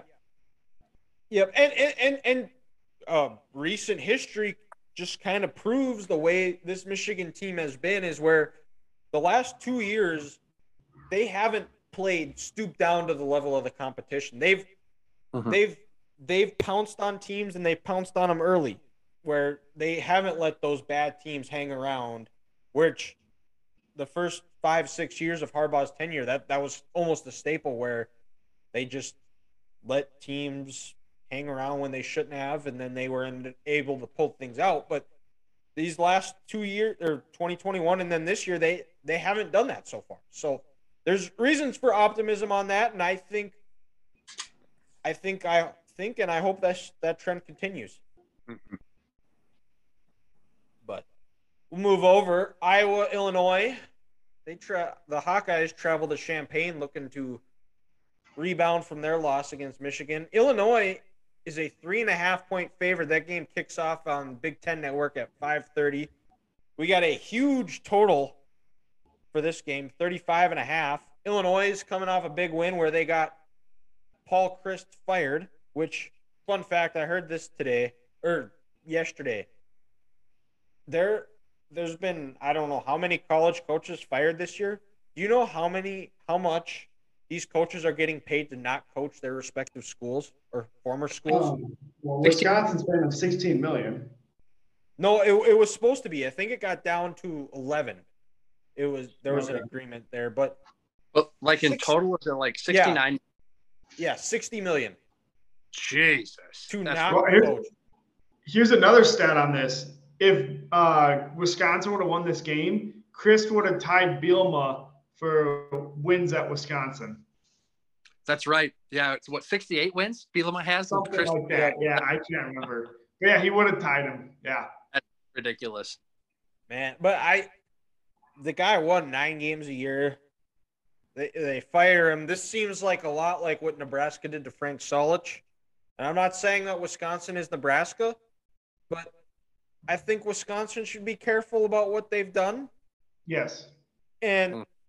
I know you two aren't going to lose any sleep over it because uh, of who you guys cheer for, but that that's just a well, and it's the nature of college football now, where that's going to be it, where they want to get a head start. And I they I think most of Wisconsin brass feels that if that they have the head coach on staff and they wanted to give him a shot. I think that that's kind of what this was about. It tells me giving Jim Leonhard the the nod and seeing if he is actually the real deal. Yeah. I- Go ahead, Grant.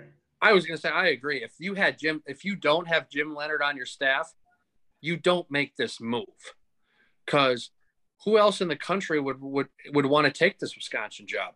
If I'm Dave Aranda and Baylor, why would I leave the state of Texas to recruit these high school players in Texas?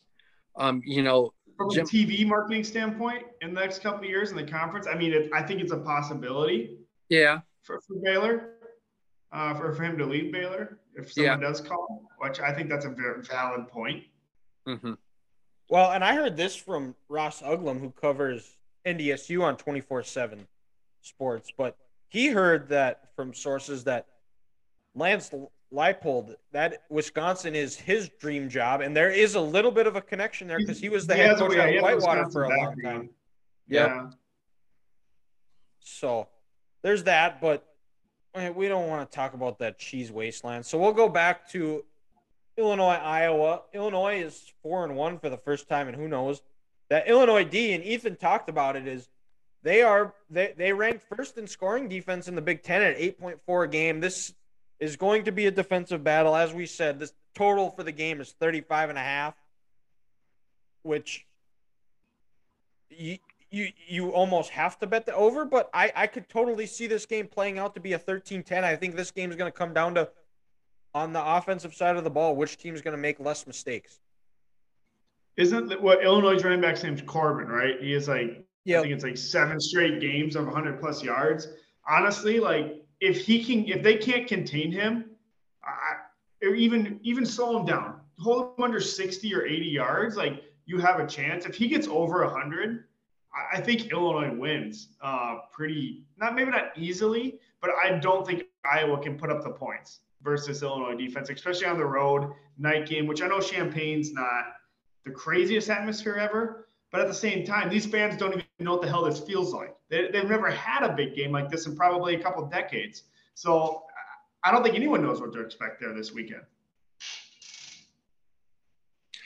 Well, yeah, I, I, I would agree. And, you know, you see people sit back and say, oh, well, Illinois, they're four and one, the one real you know team before Wisconsin last week. They played Indiana. They lost twenty three to twenty, which they well, should have won. They should have yeah, won. But, but, also, these players and coaches don't care. You play who's on your schedule, mm-hmm. and you know for I for Iowa's sake here, this is more or less a game where the season could fall apart if the, if you lose this football game. Yeah, you fall to three and three, and the imploding button is going to hit because you still have to play Nebraska, you still have to play Minnesota, you still have to play Wisconsin, and you still have to play Ohio State. So hypothetically speaking, boys, in Purdue and uh, Northwestern, we know we know we knew we know Purdue gives Iowa trouble. So let's let's play this hypothetical game. If you can't beat in Illinois, if you lose to Illinois with this with this rushing attack and this defense they have, you're sitting at three and three. I think you're looking at lucky to be five and seven. I was gonna say, find three more wins is freaking hard. Yeah, that's what yeah. I'm saying. So this game is so important for just the morale of this team because if the defense goes out and they play their hearts out again, but the offense just can't move the ball enough and they're on the field, eventually their their will to live, you know, it's a big thing to say, it's going to snap and this defense is going to break. And if they don't get these turnovers, like what Ethan and I said last week, this defense will fold. And the morale and the moxie this team has is just, it's going to go on the toilet. So this game is huge just to try to keep your confidence up for this year. Um, forget the Big Ten West standings. I know it's an absolute joke right now. Northwestern's, you know, one and zero oh in the conference, and they're leading it. And, you know, people in Iowa City will six-way oh, tie at one and one. What was that? It's like a six-way tie at one and one. Yeah. So, six guy? Something like that. Yeah. Six or five. Um, you'll probably have some people in Iowa City. Oh, anything is possible. A one and one. Well, let's Nebraska's let's pump, saying that. Let's pump the brakes here, folks. Um, Nebraska, shut the fuck up. Um, if they don't figure this out, and you go to one and two in the conference, it it could be a long year, and and it it, it it it's going to be bad because, like I said, you're gonna you're gonna lose the locker room the fan base is not going to have any confidence in the administration. The administration is going to have questions for the coaching staff. So this game is huge just to try to get your confidence back and try to win some games and get going for the rest of this football season. Say they go five and seven or whatever it would be. Does Kirk retire? He will. That's a great question. Because if he wants to keep coaching, like what he said last year, he said, I don't have any other hobbies. You know, his the line he used was, is I don't watch birds. So he's a football guy. Mhm. But he's you also have to think someone's going to get in his ear and say you you have to change your offensive identity. You can't yeah, have your he's got at least staff. Minimum. he's not gonna he's not gonna fire his off his son, but you got to think the administration and everyone else is gonna have to sit back and say, we don't want to fire him, but you have to move on. And if you don't move on, you're both losing your job, and you do mutually agree to part ways with your offensive coordinator. I don't I don't know, but if you go four and eight, five and seven, these questions are going to come up because Yeah. Wisconsin, they got ahead of this curve. You look at Iowa and Wisconsin are kind of going down the same path in terms of the football program. They're stuck in 2005 with the way they, their philosophy and how they want to play. Um, it could be some dangerous times ahead if you don't adapt to the current times. And also, what's going to stop, um, let's say, you know, Keagan Johnson from saying, you know, Charlie Jones left to go to Purdue, and he's he's had a nice year what happens to these all these other receivers on your off on your offense? Sam LaPorta's going to be gone after this year. Then you're going to have no skill players going into next year. So this like this is a big game for the future of this program, this team, and this coaching staff. Well, the weird thing about the Brian Ferentz thing is that's not the final decision isn't Kirk's because he doesn't report to Kirk; he reports to Gary. And that's so what I'm saying. The call would be from Gary. And and you, And Kirk's obviously his opinion very much matters more than anyone's, obviously. But Yeah. but Gary's the one that that puts the kibosh on it if it would ever happen. so then I would hope if some, if Gary doesn't want to fire his head coach or his head coach doesn't want to part ways or you know retire, you know Gary's going to have to make that uncomfortable call and tell Kirk you have to make change because Yeah. is this this it's been trending downward for five years. And like what Dylan said to start the podcast, this episode tonight, fourth and two, you throw a one yard route, you have a right handed quarterback and you roll out left. That's unacceptable. He doesn't have the arm strength of Patrick Mahomes or Josh Allen to do that, and his footwork is terrible. Um, and then why you have an, a former offensive lineman coaching your quarterbacks is also just um, it's it's football malpractice. So Iowa, like I said, if, if they lose this game and they go to three and three and things go south quick, things are going to have to change. Well, and I saw this on Twitter during the Michigan game of people tweeting about out about how they wanted Alex Padilla and ho- comparing this situation to the Ricky Stanzi and whoever the quarterback was before him and CJ Beathard, Jake Rudock situation. The difference is you've both both Ricky Stanzi and CJ Beathard are NFL quarterbacks. Alex Padilla is not an NFL quarterback. They're both both Petras and Padilla are equally just as bad. You're getting the same quarterback with both of them throwing either one of them out there. Correct. But I think at this point, you've seen Peaches for two and a half years. You got to see what else is on your roster. And, and especially if, if you continue to go three and three after this Saturday, and if you lose games, you have to look into the future. You can't tell Petras, hey, you know what? You're going to give you your COVID year back and come be your starting quarterback. That's not the case. There has to be a new starting quarterback on your roster next year. And if Padilla is your backup, you got to give him more than one start against Minnesota last year to see if this is the true sample size. And and and if he's not, let's say you give him these next six games or five games to end this year. If he's not, you're either going to have to do something in the transfer portal, which this team doesn't want to do, or you have to look at how you've recruited your quarterbacks in these last couple seasons and say, are one of these the guy? But at this point, you almost have to get Petras out of there because you know what he is, you know he's awful, and just see if see what Padilla has for the love of God. I mean, it can't it can't get any worse than this. Yeah. And I'm not and I'm not saying they need to be pro quarterbacks, but something has to be better than what this is right now. This is this is just awful.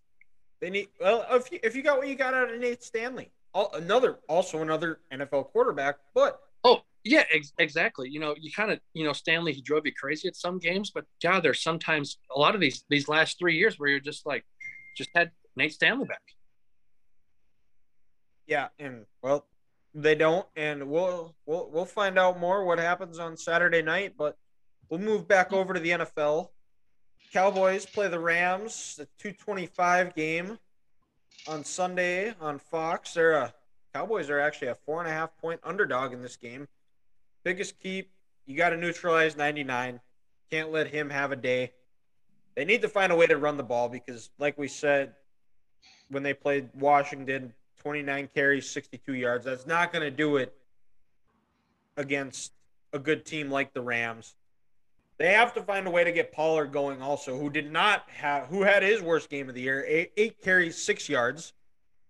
And the one thing I will say on both sides of the ball, or I guess I shouldn't say both sides, but on the defensive side of the ball, I expect Micah Parsons, that pass rush, to be effective and get after, get a couple of sacks on Stafford and cause problems for him, which the O line on the Rams have not done, has not been what it was and what won them the Super Bowl last year. And on the, and then as far as receivers go, is I, I think you, you shade Cooper Kupp, you put a safety shade over Cooper Kupp, and then you make everybody else beat you because as this is proven, the Rams just don't seem interested in running the ball this year, which they is why they won the Super Bowl last year, is because they still were effective at running the ball and were a run first team. But they don't they don't seem interested. Akers is is a shell of himself. Daryl Richardson isn't the answer either. So I and I think the Rams are in that Super Bowl hangover spot where it's a lot of games that's kind of wearing on them. Stafford had a off-season surgery. This Rams team isn't the team we thought they were going to be going into the season. They suck. That left tackle spot's just killing them. Yep. With uh, Whitworth retiring. Well, and, and you know, to your point, though, they need they need a number two receiver receiver because over these last two games, what is Cooper Kupp? I think I saw had was it 14 receptions or maybe it was 14 receptions the other night. And the other receivers on the roster have two. Yeah. You know, well, they're, they, they're, they just paid a lot of money to Allen Robinson. Allen and he hasn't done anything. And I tell you what, they're missing Odell Beckham Jr. And Robert Woods. and Ro- and Robert Woods. Um, you know, I think I think Sean McVay and Les Snead they they bet on McVay and this offense and Matt Stafford. But this is also what happens when you don't play in the preseason. It's it's catching up to these teams. Um, and they spent, you know, their payroll is top heavy. Jalen Ramsey, Matt Stafford, Kupp, Aaron Donald. Donald. You Who- once you get past those, you don't have a lot of money and you don't have a lot of depth on your roster. And like what Ethan said, you lose Whitworth, it's going to catch up to you. And Yeah. even even then, their whole offensive line has just not been good. Stafford's been sacked, I think, what on average four times in each game. This year, you're gonna you're gonna get your quarterback killed. He's gonna go back to his Detroit days, where he's just he's he's running for his life and he can't do anything else. And then also, the Rams defense has missed Von Miller. Besides Aaron Donald, who do they have that's putting pressure on the other team's quarterback? They have nobody. Uh, so they they they have a lot of issues that they need to fix, and I don't know if they can because I don't know if they have the cap space to do that. Yeah. Well, and I mean, the be- Jalen Ramsey is doing his best Tyrann Mathieu impersonation. That's all he's been good for this year is just sticking his arms out like, what's going on? Mm-hmm. And they, yeah, there's just, there's just not, they they aren't that team. And I think Grant, both you and I had them winning, winning the West. And I think maybe as they come, as the one seed coming out of the NFC, that I had him in the Super Bowl. yeah, well, and Ethan had them in the Super Bowl. Well, it it's uh it's not looking good and the 49ers look like they possibly might be we might have a rematch right now if I had to uh, decide who was going to be the uh what the Super Bowl matchup was going to be. I'd probably have to say Chiefs 49ers at this point. I had the 49ers, so let, let's not forget about that. True, true. Just with a different quarterback. Just with a different quarterback. Yep. Yeah. But yeah, I I th- th- I like this matchup for the Cowboys. I know they've struggled with the Rams as of late, ever, ever since Sean McVay has taken over.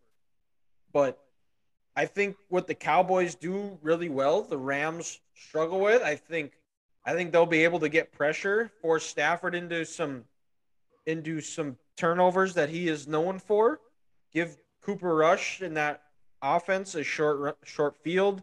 Hopefully, they're able to capitalize off it. I, I it's a four and a half point spread in favor of the Rams. I and I'm two and zero, or actually no, three and zero. Actually, picking the Cowboys this year to cover, and I I'm thinking I might have to might do that again. So stay tuned on that one. I don't blame you. But that's uh that's enough Cowboys talk. We'll move over to the Midwest where the Vikings play the Bears. That's a eleven o'clock game on Fox.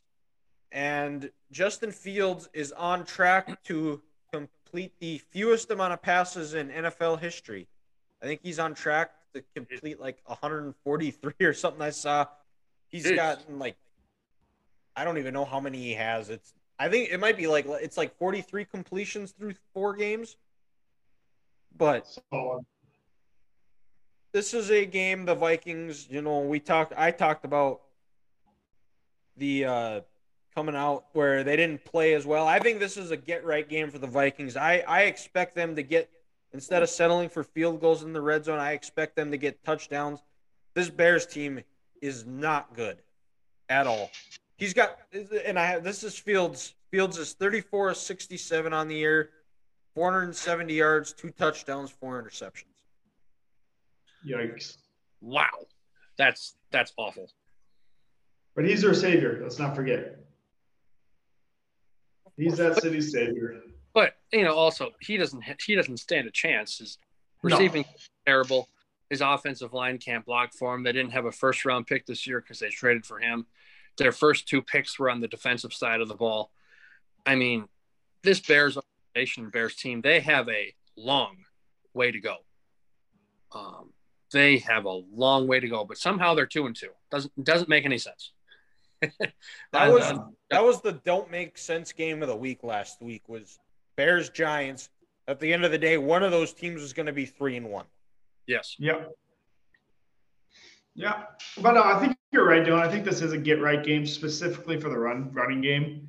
Yeah. Uh, Bears suck uh, in, in the run game. They're pretty freaking terrible. Keem Hicks is gone. They don't, they don't have anyone to fill it. Um, teams have been running over him all year.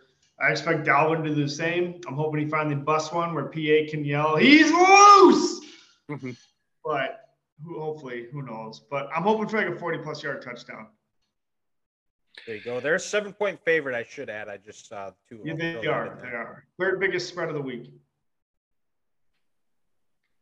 And then um also you got to think this could be a this should be a game where um hopefully if Danielle plays and you know Wonnum if Darius can't go, where this pass I think rush Darius is fine. They said he's gonna he's back at practice already. it's, it's back at practice. Okay, Good. So Yeah. Hopefully they continue continue continue to improve that each week because you know sure the Vikings secondary is not the best, but this Bears receiving corps is worse than the Packers, and they should they should be able to put the clamps down on these guys pretty quick. And um, you know you'd hope make Justin's life uncomfortable, make sure he's running for his life to get to you know three and zero in the division and four and one on the year. That's not much of a better start you could ask for through your Yeah. through your first five games. You know, to be three and zero in the division, and then to be four and one heading into uh, a game against Miami before your bye. Yeah, and that's a that's another winnable game because you don't know what's going to happen with Tua, which Correct. we haven't talked about yet. Which He's been out a scary scary situation and.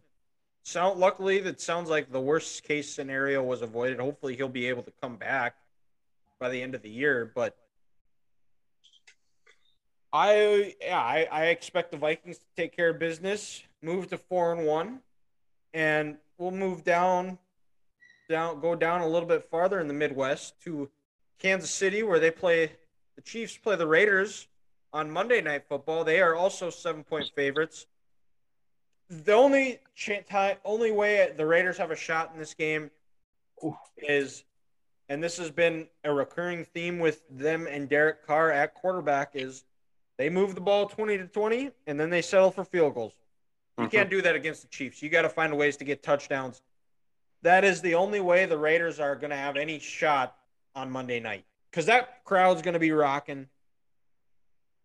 And Mahomes, the, the Chiefs just look like they are on a mission this year.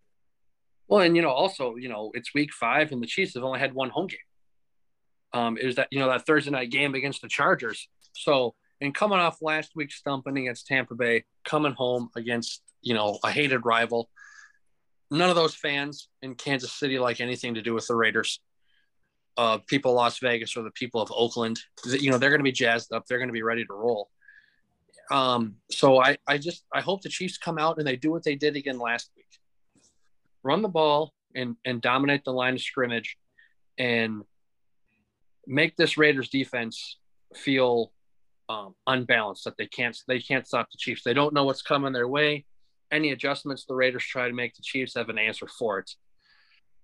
And uh, you know this Raiders defense, it hasn't been great to start the year. It hasn't been hasn't been awful, but um, get ahead, jump out on them early, make Derek Carr throw the ball, and then this week, you know, shadow Davante, he gets double teamed off the bus, and then make these other receivers, you know, Hunter Renfrow and Darren Waller beat you slowly and slowly, uh, you know, d- down the field. And then this Raiders rushing game hasn't been going strong at all this year. So don't let Josh Jacobs get going because, you know, when the Raiders have beaten the Chiefs over these last, you know, couple of years, few times that they have, it's been be, because they have the running game going and they're able to kind of slow the game down and keep this offense on the side.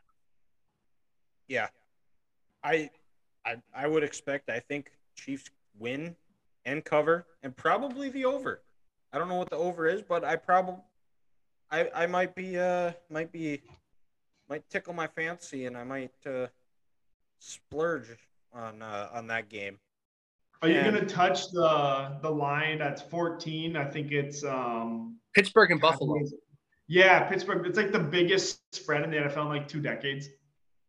Uh you know, It's like 14 and a half because the game's in Buffalo. it's It it's went down to 14. It's 14. Oh, it's down to 14. The But, next you know- closest is eight and a half. But the thing about that, guys, is I, I, I might just be tempted to go with the Steelers because this seems like a game where Mike Tomlin will empty, unload the clip. He will throw everything at this game, and the Steelers might just mess around and find out, and might Well- find a way to stick. Because the last time they played in Buffalo, Week One last year, the Steelers came out with a win. Let's also not forget, though, that someone by the name of TJ Watt was on the field that day. Oh, which is also a crazy stat I heard this week too. Is they are 0 7 when he doesn't play. Exactly. And if he Wow. doesn't play on Sunday, um, that could be dangerous because the, the Steelers defense has been giving up yards this year without TJ. And and if you don't have TJ after um, you know, last week when Buffalo played in that monsoon against Buffalo, you get them at home with with those Buffalo people going there breaking tables in the morning. Um, that that number one defense or number two defense in the league going up going up against a rookie quarterback. If they get an interception or two, to your point, guys, this this could get ugly fast Yeah. Yeah. without. well, without and this was the last week when they beat the Ravens. That was their first one possession game win in like two and a half years or something crazy like that. last like yeah, I think twenty regular season wins before that. They're all by like double digit points. Yeah. Or they lost by a possession.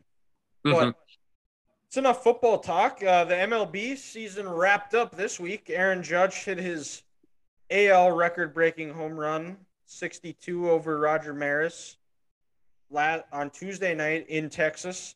The guy that caught the ball is worth like 109. Runs a company that has like was- he owns like Fisher Investments, and he is worth like 197 million dollars, Oh, good for him. something like that. So it's Not like bad.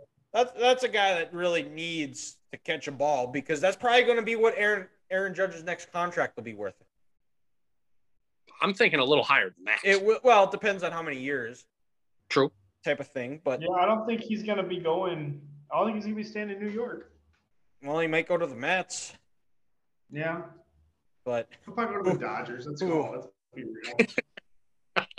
there's there there ain't even any room. Well, I mean, I don't know what you would do because they still got Bellinger, Mookie Betts, Chris Taylor, and well, Get rid of yeah, I- yeah, you could, you could, and yeah, 62 home runs. He had a shot at the Triple Crown. I I don't know. Did did Arraez hang on to the? Arraez Uh, won it. Yeah. did he? Judge, nice. Yeah. me, Judge didn't play today, so At least Arraez won. won something. Jeez. they did. But well, Lowest batting average, I think, since like the 1980s to win the batting title. But who gives a shit? They they, win. they screwed the ball over. It doesn't go anywhere. yeah, and well, Twins were uh, they they faded, faded fast. Hopefully, there will be some mm, changes as far as the uh, manager goes, and see what else happens. I don't else think the happens. manager But goes anywhere, but I think pitching coach and hitting coach very well you can look at getting the hell Yeah. out of there. I I agree with Ethan. I think I think you give this front staff in Rocco one more season, I and I'm it's done with him. I mean, we've already seen.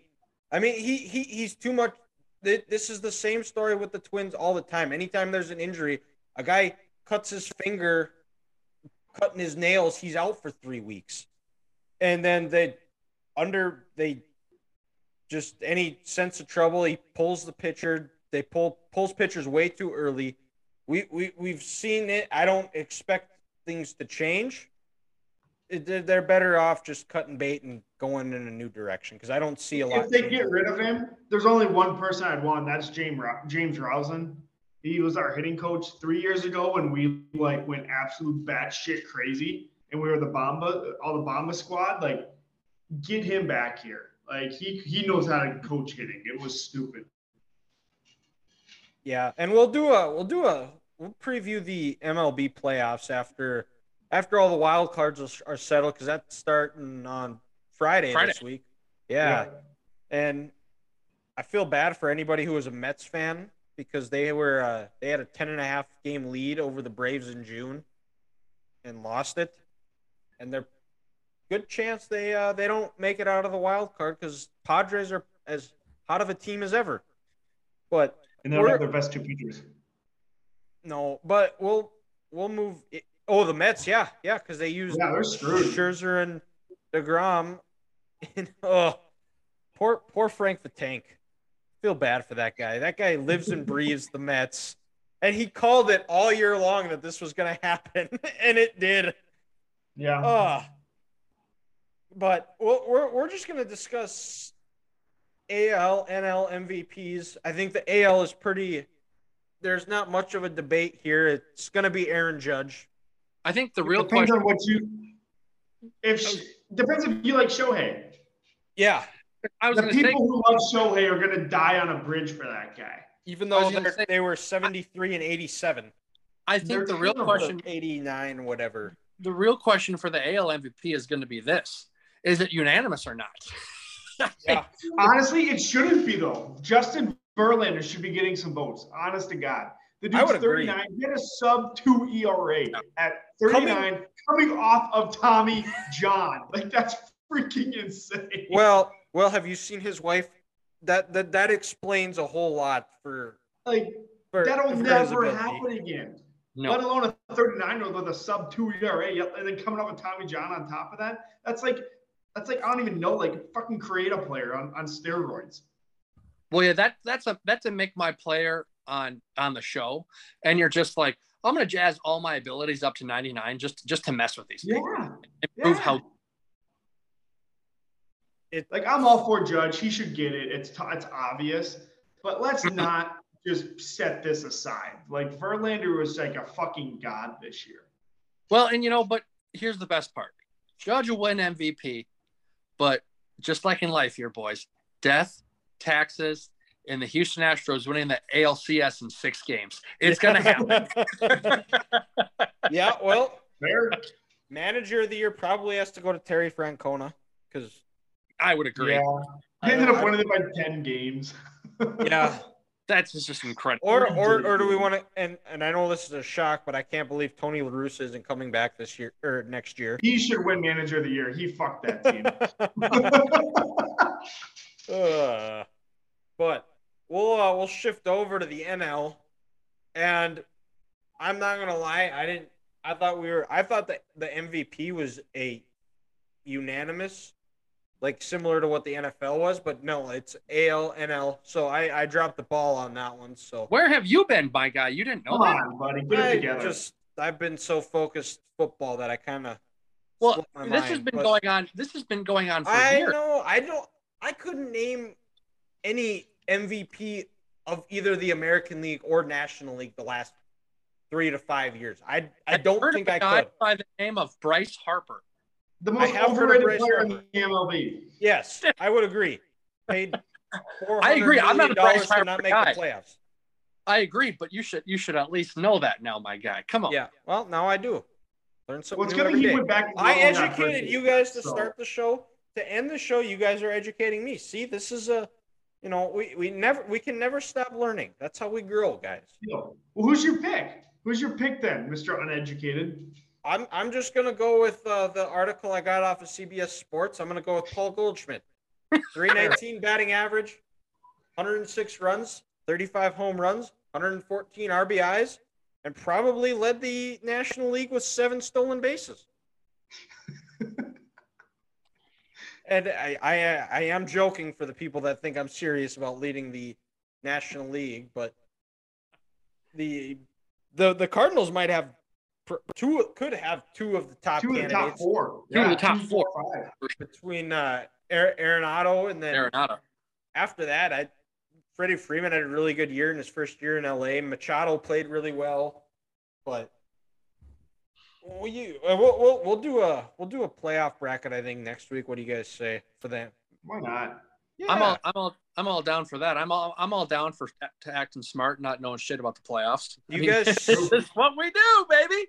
well, well, well, I mean, every, every year it's going to come down to which bullpen pitches the best. Yep. And well, do you guys still have your uh, predictions from the uh, start of the year that we did? I don't know. I'd have to look. I doubt it. Okay. Well, I I- think I I, Greg, who's your somewhere. NL pick? You should get had a little bit of a, of a surprise. I think I said the did I say I either said the Braves? Oh, I meant the- NL. I meant I meant NL MVP. Sorry, not not the Oh. playoffs. I, I I as of right now, unlike Dylan, I did my research, but we ended up with the same player. I went with Paul Goldschmidt. thank you. Uh, Vindication, baby. just because you know, and the other the guy I had in second was Freddie Freeman, um, but the, the guy I had in third was a player that Ethan's going to talk about. But when I just look, when I look at um, that Dodgers roster, they're all they're it's so loaded. Freddie Freeman, his WAR was was five point seven, and Goldschmidt's was seven point eight. You know, I get Arenado would just beat him by a fraction of a point or seven point nine, but to lead the Cardinals in batting average and home runs and RBIs and have an on base percentage of 404, you're just you're doing so much for your team. And if you can't score runs in baseball, you're not you're not going to win a lot of games. And this is also maybe a, a little vindication for Goldschmidt for all those years he spent in Arizona. He's finally going to get the credit he deserves for how he's a damn good baseball player. Um, and you know the fact the Cardinals they won their division, the Central kind of running away. Um, and I, I I think you have to look into that and just you take him or Arenado off that team, and the Cardinals, they're not who they are. It's cool to see Albert and Yadi get their, you know, farewell tour, and Albert gets 700 career home runs, but Goldschmidt was the engine um, to that team in St. Louis this year, and that's why I think he'll be NL MVP. Well, Grant Grant kind of gave mine away, but uh, yeah, I'm going with James Dansby Swanson. That a boy. But you didn't know his first name was James, so I had I kind of had to reel in there for a second. But um, coming into the year, like I don't think anyone really expected Atlanta to really be as nearly as good as they were last year. Uh, especially, I mean, you lose Freddie Freeman, you you kind of lose the heart of your team essentially. Like he was basically why they won the World Series last year. Like let's let's be real. But uh, Dansby says he really came in and filled that role. Like he definitely 100% took the leadership role. I mean, I know they traded for Matt Olson, but Acuna, I don't even know if he played any games this year. Yeah, he did. He Yeah, played Did he 'cause play? he, he had the uh, he had the game winning catch. He had the catch. He had the catch against the Mets. Yeah, I he don't know how came many back. games he played this year. He- You look that up while I'm talking. Yeah, But uh, so, so it. Dansby hit 277, 25 homers, 96 RBIs, 18 stolen bases. So sorry, Dylan, but Goldschmidt did not lead the NL in Ah. stolen bases. I was So you close were though, right? correct. You were close. He's up there. He might be third. Um, but uh, he just had that leadership and honestly, like to come down from 10 games back in J- in June, like you mentioned, to, to take the division the last week of the year, and every time they needed a hit, it was Dansby. I've been saying this since July. I've been mentioning this to Grant multiple times. I was like, watch Dansby, watch Dansby, watch Dansby. And someone finally tweeted it out yesterday, linking him to the NL MVP. And I, I'm shocked it took a national writer this long to actually see how much of an impact he's had on this team. Uh, he's been absolutely the best player on that team, and it's not even close. yeah. So uh, Acuna he played in 119 games this year. 119. Okay. Yeah, had a batting average of 266. He hit 15 home runs, 50 RBIs, 29 stolen bases, drew 53 walks, 126 strikeouts. Ooh, that's Yeah. a lot of strikeouts. That is that's his second most he had. He had 188 his in 2019, and then his rookie year he had 123. But that that's Ronald Acuna's stats.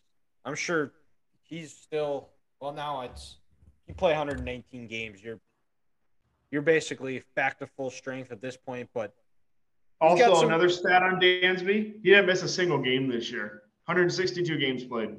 You don't see that much in baseball anymore No. either. No, he's like basically modern day Cal Ripken. Ripken. Yeah, Going in, playing the World Series, you know, playing into late October, November last year into that World Series. That's that's a quick turnaround uh, with this offseason to not miss. It's impressive. Crazy. Yeah, and his and and Acuna's WAR was two point six. But yeah, I think it's going to be fun. I think you get the Mariners who haven't been back, been in the playoffs since two thousand one. That that's going to be cool to see. I, I'm sure T-Mobile Park is going to be absolutely electric. That's if they host a game. Well, are Oh, they ho- are they hosting the Rays? Did no, I- they're on the road, I believe. Oh, no, the, they're- no, they switched. The Rays play Cleveland now. Yeah, That's- so this is these are the these are the Friday matchups right now. It is, is the the Rays go to Cleveland, play the Guardians. That's uh that that's a the game starts at ten o'clock on Friday, and then 10 a.m. for you? yeah, ten oh seven, and then it's Well, you know, are there? I think they're all trying to play three game series, so they're probably trying to get Yeah. four in in one day. yeah, and it's Probably. it's Phillies, Phillies Cardinals, and then Mariners Blue Jays. That game's in Toronto, and then Mets or Padres Mets. So, so is it the lowest? atmosphere is there. Yeah. Well, e- either either Mariners Blue Jays, either one is going to be absolutely crazy. Like the Joey Bats game when they Mhm. played God, Texas back in my, my, 15. I- we were at ever. we were at we were at Herd and Horns watching that. I remember that. That was Yep, That was when we all lived together. Yeah. and that apartment's still standing somehow. But and then yeah, Padres Mets. So is it the lowest? So the lowest, the lowest division plays the lowest wild card. wild card. So three Okay. six and four five, and it's a three game series. First two were Yeah. on the. I think how's it's it- all, is I it think one, it's one, all one? three for the home game. I believe. I think the home Oh, team is has it all three? three. Okay. I That's believe- horseshit. Yeah, all three. Yeah. All they're all three. So all three are between Mariners, Blue Jays, and Toronto. All three between Rays, Guardians. In Cleveland, all three Padres, Mets, in Citi Field, and then all three Phillies, Cardinals are in St. Louis. Okay. I'll be interested to see how many Guardians or Indians fans actually show up because I feel like they haven't had the best of crowds the last couple of weeks. But I mean, who? It's the playoffs. People They haven't- show up. They haven't Yeah. had them all year. I think I Yeah. think they pissed a lot of people off when they changed their name. Mhm, I think so. And well, Well, we'll and then stay in the also, base. um, oh, go ahead, Grant. Um, who uh trading Lindor last year still to the Mets. Yeah, still stings. You know, still stings. He's your franchise player who's the some people he's the favorite player of that franchise, and you change your name to that awful name. I don't think people wanted to get behind it. No. And they have a sweet like I I actually have a Cleveland hat. It's the uh it's the blue with the red sea. I love that logo. Mm-hmm. And but did you this is from a few weeks ago. And we'll uh last thing we'll have on ba- baseball but is uh there was a Barstool was doing a live stream and they asked Frank Frank the Tank if he believes in God and he goes, "Yes." And I believe he hates the Mets. Spoken like a true Minnesotan fan of any sport. it's very true and it was uh and uh we'll, we'll i guess we'll stay in the baseball realm but we'll finish put a bow on this show by uh kicking it over to ethan for curveball of the week or is this splinker of the week we No, We'll I find don't know. out I haven't decided yet. But uh, all right, if you could have designed one candle, what would it smell like? What what would the what would the flavor of the smell be? Oh flavor of the smell i don't i'm not trying to eat the candle no, but you you, just a figure you know, you walk in and you, you know you, you smell something nice. yeah the, the smell why why why why flavor It- You're not it's a eating it. flavor, just like when you have multiple soaps in your shower. They're it's it's flavors it's of soap. it, no no it's it's the scent it's not the flavor it's the scent why right, I'm pick arguing why we're arguing this, I don't know. Because it's curveball of the week. Oh, that bitch. What would I want the scent? I can't get this wrong because we're going to start World War Three if I say something else besides That might have started earlier this week, so I mean, Oh literally. boy. Oh god, it's awful because that's so true. But back to the we're mirror positivity here. What would I want this scent to be? Um. Yeah, this is this is a splinker because because it's a tough one. It's a tough one. I can go first if you want me to. I've obviously had time to think of this. Yeah, go ahead because you Yeah, you was- you you foreshadowed on this one too that you had a really good one last week. Yeah. Um. So I would go with fresh cut grass. Dude, I was thinking that. Yes, it's fantastic. I was thinking, you know, either like, you know, the smell of fresh cut grass in the summer, or, you know, you have a bonfire in the backyard, Those are the two I was gonna choose. you know, I, so, No. That's amazing. also, you know, I don't know how this would be as a candle, but oddly enough, I love the, the smell of gasoline, but I don't know if I want that in my house. Uh, well, I mean, I mean that that would just kill that would just kill the brain cells, uh, the, the few you have left. But I have much here anyway, my guy. and, and that that that that would be a very expensive candle as well. Yes, it would. But yeah, I'd have to go with the smell of bonfire because there's nothing nothing beats it. You wake up the next morning good. and it's still on your clothes and you're like, this this is right.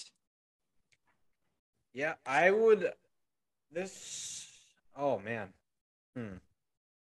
Gym socks. Just kidding. I mean, I, I got a garlic bread one. That, That actually actually be a bad sounds- one. That But there was uh in the Black I, I didn't order it just so our viewers know and our listeners. I did not personally order a garlic bread candle. It was gifted to me. So before I th- you think I'm some suicidal, crazy maniac guy, that's not me. you know, I- also kind of along along the lines of food. Um, one of my favorite ice creams is like mint chip. Oh, so, like- Yeah, gross. you love mint chip. Disgusting. It's disgusting, but whatever. I- Different conversation. Well, you know, a lot of people think I'm crazy and I probably, you know, um, do activities with my socks on, but I'm not from France. I do not do that. but My I, I strange. So I, I you're would, giving you're giving our view our, our audience just images they can't unsee. well, good thing they don't know how.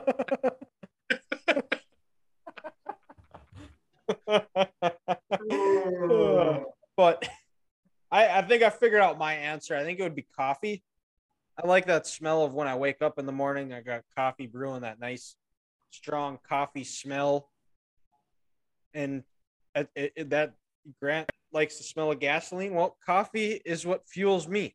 So I think that's what I'm going to go with. to the gas station every day. Just gets a nice whiff. Yep.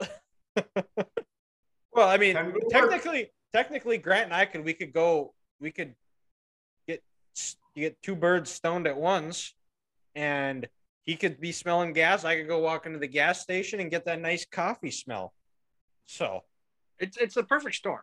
it, it really is. It really And if is. we're lucky, if I'm there, they might have mowed that that morning right then and there. Hey, there you go. Yeah. Hey, we're we're solving the world's problems here. And I think that's a good way to end One the show. candle at So, a time. So we will talk to you guys next week. We're back. The best time of the year has finally arrived. The leaves are changing colors, football is rolling along, the MLB playoffs are getting started, and we'll be here next week to unpack it all. Check us out on all of our social media platforms where we will be posting other content. Check out the Three Guys Talking About Facebook page. Follow us on Twitter, Instagram, and TikTok at 3G TB Podcast, where we will also be posting short clips of the show and other content. You can also check out our Three Guys Talking About YouTube page, where we will be posting the full podcast if you want to see the video version. And this is a new thing we just started. We've started to cut the show into segments, so if you are unable to listen to the full podcast, you will be able to go in to our YouTube page and watch just a segment of the show you want to watch. That'll be released every Friday morning, so make sure you hit that subscribe button and notification button so you don't miss a video. That wraps up this week's episode of the Three Guys Talking Ball podcast. Thank you for listening, and we'll talk to you next week.